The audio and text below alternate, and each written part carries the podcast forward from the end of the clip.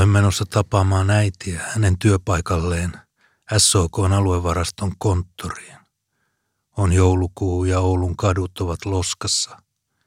Minun pitää auttaa äitiä kantamaan tavaroita varastolta kotiin. Meillä ei ole autoa. Tavaroiden raahaaminen on osa elämäämme. SOKn aluevarasto on vaalean harmaaksi maalattu tiililaatikko. Sen asfalttipihalla on lavoja ja rullakoita sekä telineitä ja häkkejä täynnä raskasta tavaraa. Kuorma-autot peruuttavat varaston lastausporteille, missä ne lastataan täyteen perustavaraa, kahvia, vehnäjauhoja, suolaa, sokeria, vihanneksia, makulatuuripaperia vietäväksi SOK liikkeisiin eri puolille Pohjanmaata. Äijät kertovat rivoja vitsejä. Ilmassa leijuu vihannesta ja pakokaasun aju. Marjatan poika tuli, sanoi joku konttorin naisesta, kun astun sisään lasiovesta. Täällä on kaukoröyhkä. Nyt tulee tarinaa mun nuoruudesta Oulussa ja Pellossa. Äiti istuu mikrofonilla varustetut kuulokkeet päässä valtavan kirjoituskoneen takana. Hänen työnsä on ottaa vastaan maakunnan kauppojen tilauksia. Ammattinimikkeeltään hän on ATK-tilausten vastaanottaja, ei siis konttoristi, kuten hänellä on tapana tähdentää. Töissä hän on aina siististi pukeutunut. Kauluspaita, napitettava liivi ja vekkihame, kaulassa usein huolellisesti sidottu silkkiliina. Jalassa hänellä on kesäiset kävelykengät. Hän vaihtaa ne työpäivän päätettyä saappaisiin, joilla voi talsia loskaisen kaupungin läpi. Hänen ruskeat hiuksensa on leikattu tyylikkäästi otsalta lyhyiksi. Hän näyttää sivistyneeltä rouvashenkilöltä, mutta hän ei ole rouva. Hänen pyykinpesun turvottamissa, pureskelluissa sormissaan ei ole vihkisormusta. Tänään on palkkapäivä. Äiti on pakannut muovipusseihin kahvia ja hedelmiä, joita hän saa varastolta tukkuhintaa, ja luvannut, että käymme tavaratalon baarissa syömässä. Ja mikä parasta, voin kotimatkalla ostaa äänilevyn. Tiedän jo, minkä albumin valitsen. Lapsena minun ei tarvinnut hävetä mitään. Kaikki talon pennut kävivät meillä leikkimässä. Olin suosittu koska ohjasin kaikki leikit ja toin pyssyt, hatut ja muun rekvisiitan. Minulla oli enemmän leluja kuin kellään toisella. 11-vuotiaana elämäni muuttuu. Vanhat kaverit ovat poissa ja olen aivan yksin. En halua kenenkään tietävän, että olen avioton lapsi ja asun yksiössä. Koulussa jaetaan käytettyjä vaatteita vähävaraisille, mutta äiti kieltää minua ottamasta niitä vastaan. Äidin mielestä emme ole köyhiä, emmekä siis huoli kenenkään vanhoja rytkyjä. Hän hommaa minulle uusia vaatteita SOKon näyteeristä. Tykkään karvakauluksisesta pusakasta, joka muistuttaa vähän lentäjän takkia. Mutta isoruutuiset leveälahkeiset housut näyttävät akkamaisilta. Joudun silti pitämään niitä. Joskus saan osani kiertävästä vittuilusta, joka pitkinä, tylsinä koulupäivinä voi kohdistua melkein keneen tahansa. Hassuihin vaatteisiini ja epäurheilulliseen olemukseeni kiinnitetään huomiota. Joku epäilee, ettei minulla ole isää. Kuittaa nämä jutut naurahduksella. Opin pysyttelemään sivussa ja säästyn pahemmalta kiusaamiselta. Oulussa minulla ei ole kavereita – en kehtaa tuoda niitä kotiin. Mutta pellossa, joka sijaitsee kaukana pohjoisessa, Tornionjokilaaksossa, mulla on kavereita. Mummo asuu isossa maalaistalossa, jonka pappa rakensi omin käsin sodan jälkeen saksalaisten polttaman tilalle. Mummolassa minulle on varattu huone yläkerrasta. Keväällä kun koulu loppuu ja suvivirsi on veisattu, hyppään heti junaan ja matkustan pelloon ja samana iltana painun kavereiden kanssa kalaa. Tornion joki tulvii ja siihen yhteydessä olevan Pellonjärven vesi nousee niityille ja metsiin. Raju tulva tuo mukanaan kokonaisia latoja ja muuta rojua. Öisin on vielä kylmä. Usva leijuu aavemaisena. Annamme veneen lipua puiden välissä. Teemme tulet, niemen kärkeä ja paistamme makkaraa. Kaverini Kari ja Heikki kertovat tarinoita sota-ajasta, kun sakemannit olivat täällä, ja kummituksista. Myös minä osaan tarinoita. Olen lukenut niitä kirjoista ja lehdistä. Joskus on kova tuuli ja vene on lastattu täyteen reppuja ja kalastusvehkeitä. Tietenkään meillä ei ole pelastusliivejä, mutta olemme kaikki hyviä uimareita. Kauniilla ilmalla meillä on tapana soutaa vene keskelle järveä ja hypätä siitä uimaan. Koskaan ei ole mitään vaaratilanteita. Pellojärven pohjukasta saamme puolikiloisia haukia. Seuraamme yhtä puroa ja löydämme mäntynenä nautiotalon. Kaikesta päätellen se on hylätty vasta muutamia vuosia sitten. Päärakennuksen on jätetty vain Singerin ompelukone.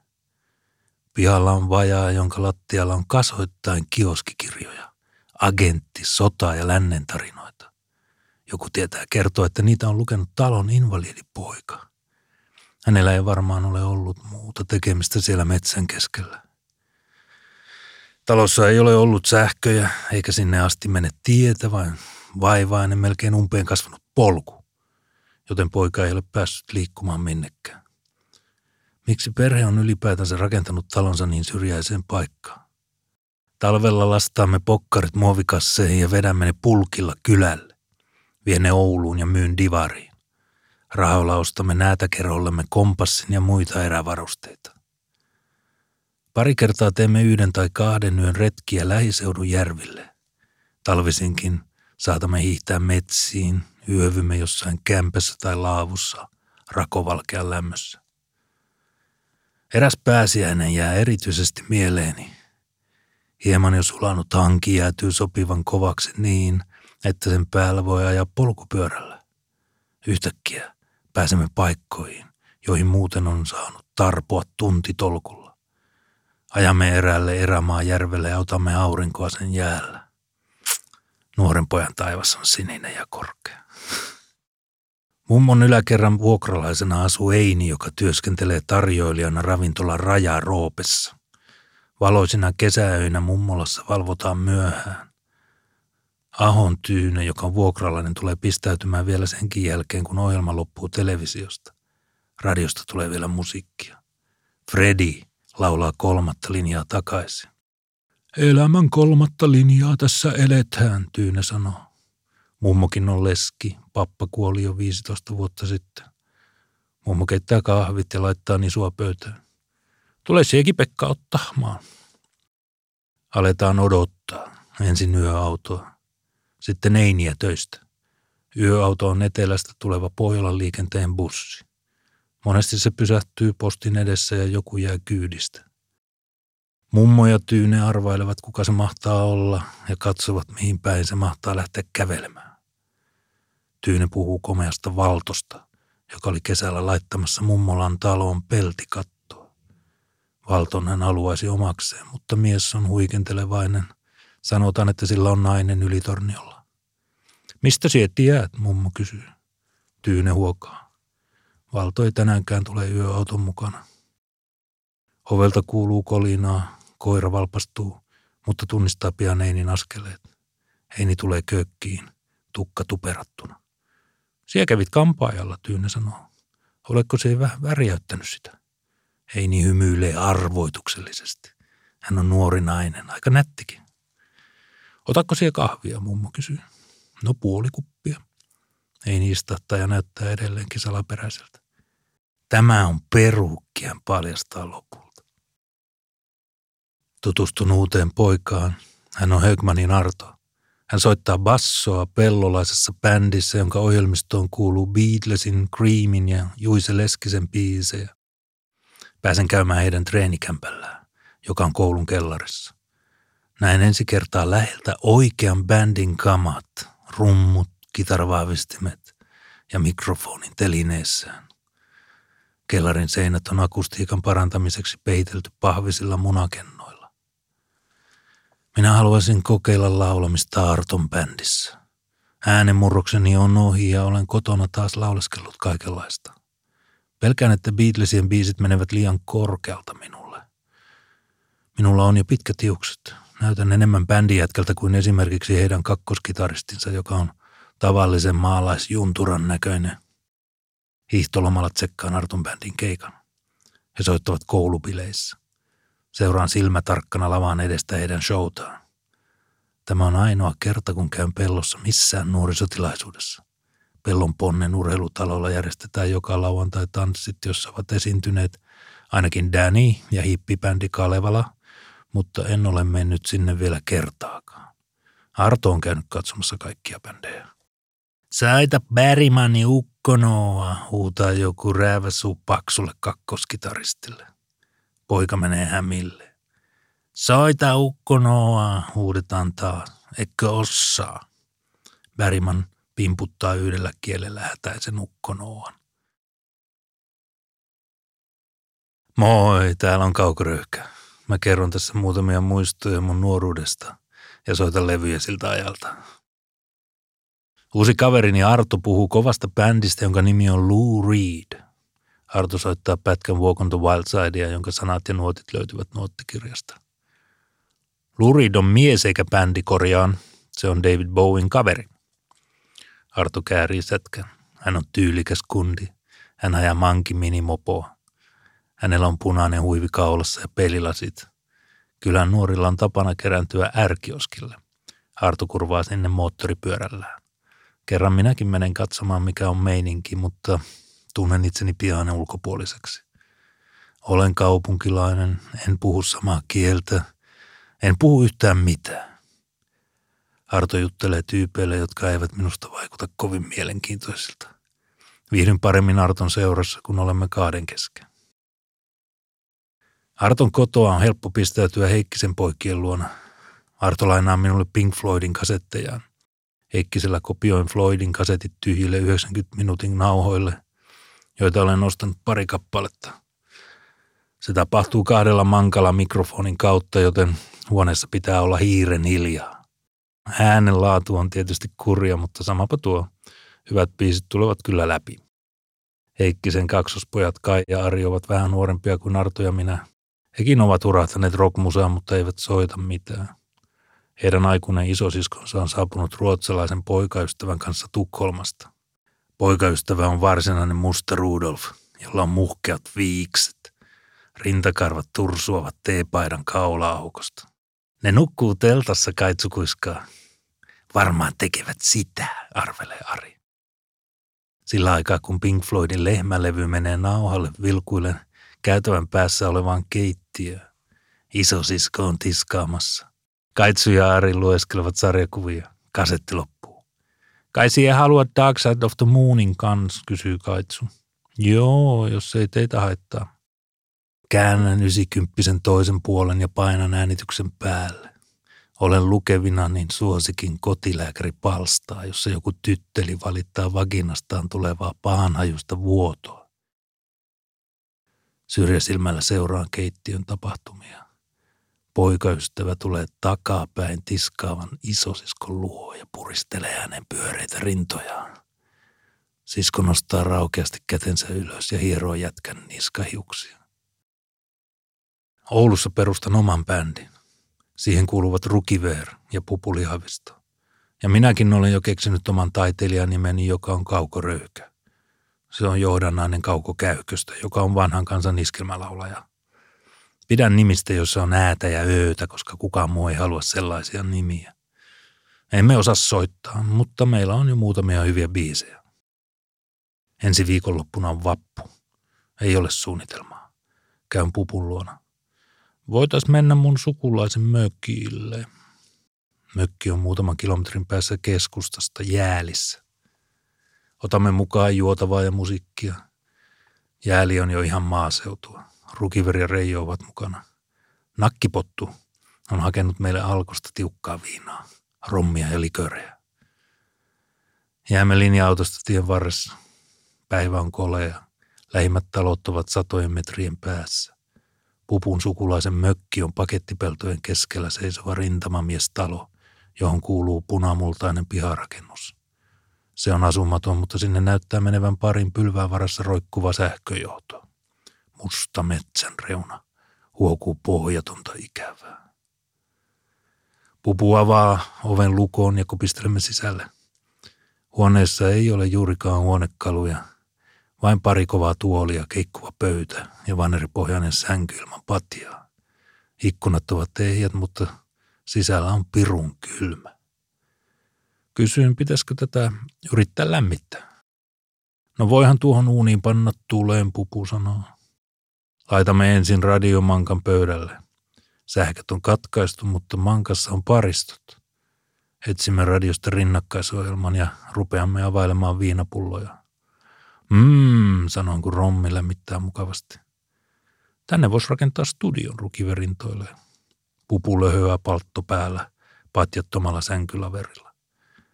Haen liiteristä sylyksen halkoja ja tarkistan, että uunin pelti on auki. Tulen sytyttäminen ei ole aivan helppoa. Puut ovat kosteita ja umeisia. Saan suurella vaivalla aikaiseksi kitulian tuleen, joka ei paljon lämmitä. Mukavastihan tuo tupruttaa, sanoo pupu, kun kaikki köhimmä savussa. Radiosta tulee jotain mahtipontista klassista. Avaan ovet ja taistelen juuttuneen ikkunan kanssa saadakseni aikaan ristivedon. Sisällä on niin kylmä, että aivan yhtä hyvin voi mennä ulos lämmittelemään. Ojat ovat täynnä vettä ja sammakon kutua. Kenkäni kastuu märällä nurmikolla, joten loikin kosteiden paikkojen yli takaisin pihamaalle. Ilta alkaa pimentyä. Pelloilla leijailee kalseaa usvaa. Kalaretkillä tällainen ilma oli ihan ok, mutta silloin meillä olikin kumisaappaat ja lämpimät tamineet. Nyt olemme liikkeellä keväisen kaupunkilaisesti pikkukengissä ja ohuissa vaatteissa. Taivaalla lentää toitottava kurkiaura. Hetkeä myöhemmin sama aura lentää takaisin. Päättivät palata etelään. Järkevää. Nyt vain puuttuu, että talossa olisi kummituksia. Todennäköisesti siellä on liian kylmä niillekin. Ainoa hupimme on juoda rommia. Alamme humaltua. Rukiver lähtee Reijon kanssa ulos hakemaan jotakin. Naisia, huumeita, jotakin. Kulautan suuhuni lisää pahanmakuista rommia ja yritän nojata keikkuvaan pöytään. Tänne tuleminen oli pahaa erehdys. Me kuollaan tänne häkämyrkytykseen tai hukutaan sammakon kutuun. Häkämyrkytystä ei tarvinne pelätä, koska puut ei pala, toteaa pupu kuivaan tapansa. Me kuollaan ennen kuin meistä tulee kuuluisia. Yhtäkkiä radiossa alkaa soida vetävän kuuloinen pianointro. Sitten nuori nainen laulaa korkealla lapsen äänellä uskomattoman upeaa melodiaa. Putoan polvilleni lattialle, joka haisee kosteelle, pölylle ja homeelle. Työnnän korvani kiinni kaiuttimeen. Mikä, mikä? Pupu, joka on vajonnut koomaa, ärähtää jotakin. Maaginen hetki. Pelkästään tämän takia korpeen kannatti tulla. Jään odottamaan. Jostakin hämähäkin verkkojen alta hiipii eetterin Ylen naiskuuluttajan nahistunut ääni. Kuulimme juuri Kate Bushin esittävän oman kappaleensa Feathering Heights. Ravistelen radiota, mutta biisi ei tule toista kertaa. Ohjelma jatkuu tylsääkin tylsemän iskelmän merkeissä. Tekisi mieli itkeä. Kuka on Kate Bush? Joku uusi naistähti. En ole koskaan kuullut tuota nimeä. Miksei meillä ole täällä tuollaista tyttöä? Rukiver ja Reiska palaavat iloisena kuin helmipöllöt. He ovat käyneet naapuritalossa, jossa isäntä ja emäntä viettivät vappua pienessä saunan jälkeisessä tuiskeessa. Isäntä ilahtui yllättävistä tulijoista ja alkoi kotiuruillaan veivata jätkän humppa. Oi oi, se jätkän oma kulta. Kuusen latveen takana taivaarannassa tuikkii yksinäinen tähtönen. Sitten viinakin loppuu. Istumme apaattisina sänkylaverilla. Mitä me tehdäänkö? Pupu niiskauttaa. Hän liikahtaa sen verran, että kaivaa bussin aikataulun takkinsa taskusta. Viiden minuutin päästä lähtisi linjuri takas kaupunkiin. Otamme jalat allemme. En ole ikinä juossut niin lujaa. Keväällä 79 yhtyömme Narttu tekee ensimmäisen keikkansa Pateniemen työväentalolla yhdessä Ekstaasin ja Utajärveläisen Matti Mätää et SSN kanssa. Jälkimmäisestä kehittyy myöhemmin 22 Pirkko. Pateniemi on Oulun pohjoinen lähiö, eikä mikään kiva paikka. Olen näyttänyt siellä leffoja ongelmanuorille joista osa oli 12-vuotiaita pikkupimuja ja niiden teiniviksekkäitä kundikavereita. Ajamme paikalle Savilaakson volkkarilla. Meitä on ahtautunut autoon kahdeksan henkeä plus rukiverin Yamaha-kitarvahvistin. Onneksi poliisi ei pysäytä meitä. Heti saapuessamme työväentalon saliin joku ilmoittaa, että heinäpää jengi on tulossa antamaan punkkareille turpaa. Mikä heinäpää jengi? Siitä on aina puhuttu, mutta mitä jengi ei ole koskaan näkynyt missä. Kourallinen ihmisiä seisoo kaukana ja tuijottaa meitä. Soundi on kaoottinen. Tyhjä sali kaikuu eikä soitto ole kasassa.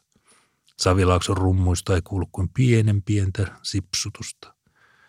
Yritän jumputtaa bassolla mahdollisimman painokkaasti, että soitto pysyisi edes jotenkin kasassa.